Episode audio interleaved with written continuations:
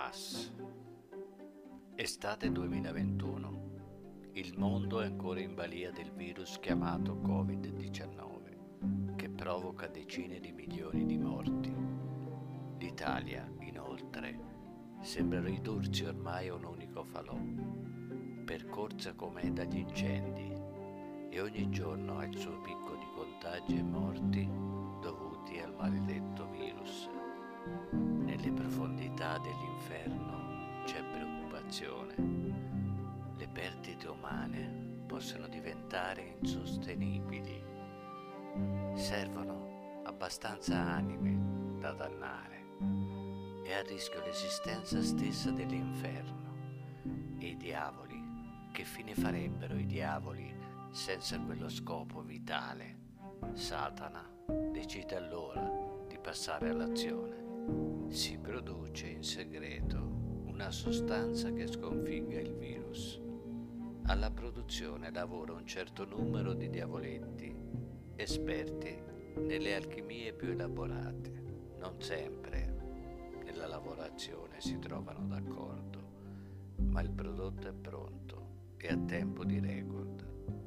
Satana parla con Dio e gli chiede il permesso per testare un certo numero di anime buone, per poi inviare Lucifero sulla terra a propagandare e distribuire il composto miracoloso all'umanità.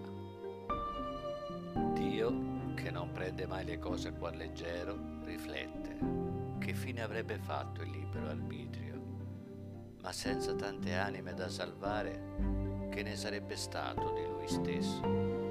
si arrende allora alla necessità e concede il permesso. Lucifero cala sulla terra con sembianze umane affascinanti, parla dai microfoni della CNN, si rivela e spiega le proprietà miracolose della sostanza, ma l'umanità rimane scettica. Come può il diavolo salvarci? Semmai è il contrario, se, se mai ci vuole Dio e gli effetti collaterali, chi meglio di Dio può spiegarceli? Lucifero, depresso, torna così all'inferno, estende il suo rapporto con lacrime di sangue. Ottobre 2021. La situazione migliora, ma non abbastanza. Il virus non è sconfitto e può avere altri colpi di coda non rimane che Dio. Il Signore prende sembianze umane ancora più ricercate, carismatiche e attraenti di quelle di Lucifero. Ci sono miliardi di anime da salvare. Il 15 ottobre lascia il paradiso e si materializza a Roma, la città di San Pietro, la più simbolica e risolutiva città del mondo. Arriva a Palazzo Chigi dove risiede il Presidente del Consiglio.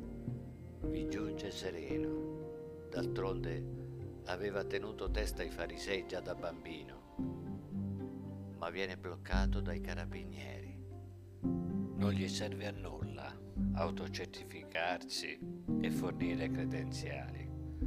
Mostra loro perfino qualche miracolo improvvisato, ma loro credono in Dio. Il problema è un altro. Aveva dimenticato il Green Pass.